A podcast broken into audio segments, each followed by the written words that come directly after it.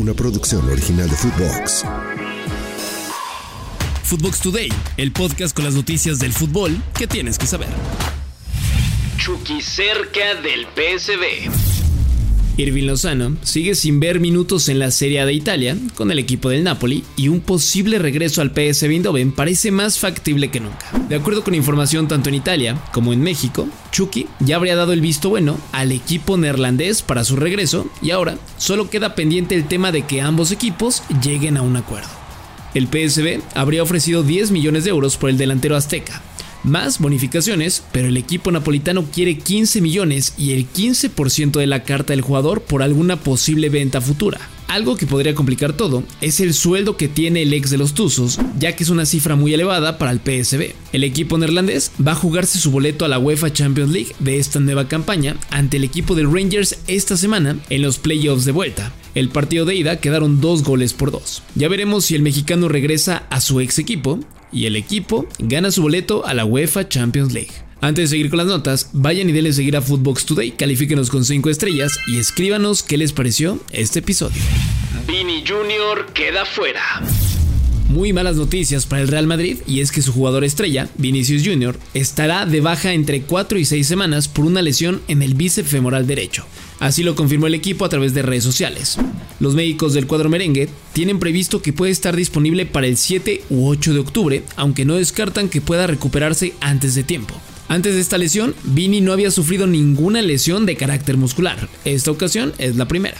Los partidos que se va a perder este mes de septiembre son contra el Getafe, la Real Sociedad, un duelo de la UEFA Champions League en fase de grupos, ante el Atlético de Madrid y frente a Las Palmas.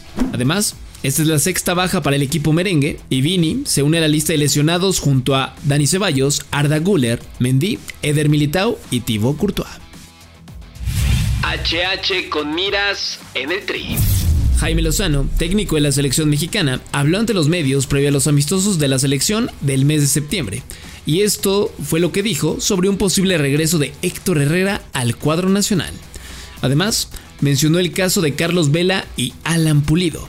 Escuchemos. Y bueno, ya tuve la posibilidad también de hablar con él, saber cómo está, cuál es su sentir y, y me interesa mucho eso porque lo que hablaba hace rato de Vela a lo mejor el sentir de ellos es pues, ya no venir eh, y uno los está convocando sin tener esa información o, todo lo contrario, a lo mejor su intención es seguir siempre que estén disponibles, siempre que el técnico los, los, considere y, y bueno, con Héctor fue eso. Al final él me lo había dicho antes, pero lo corroboré esta vez ya que se confirmó la decisión de que yo siguiera al frente.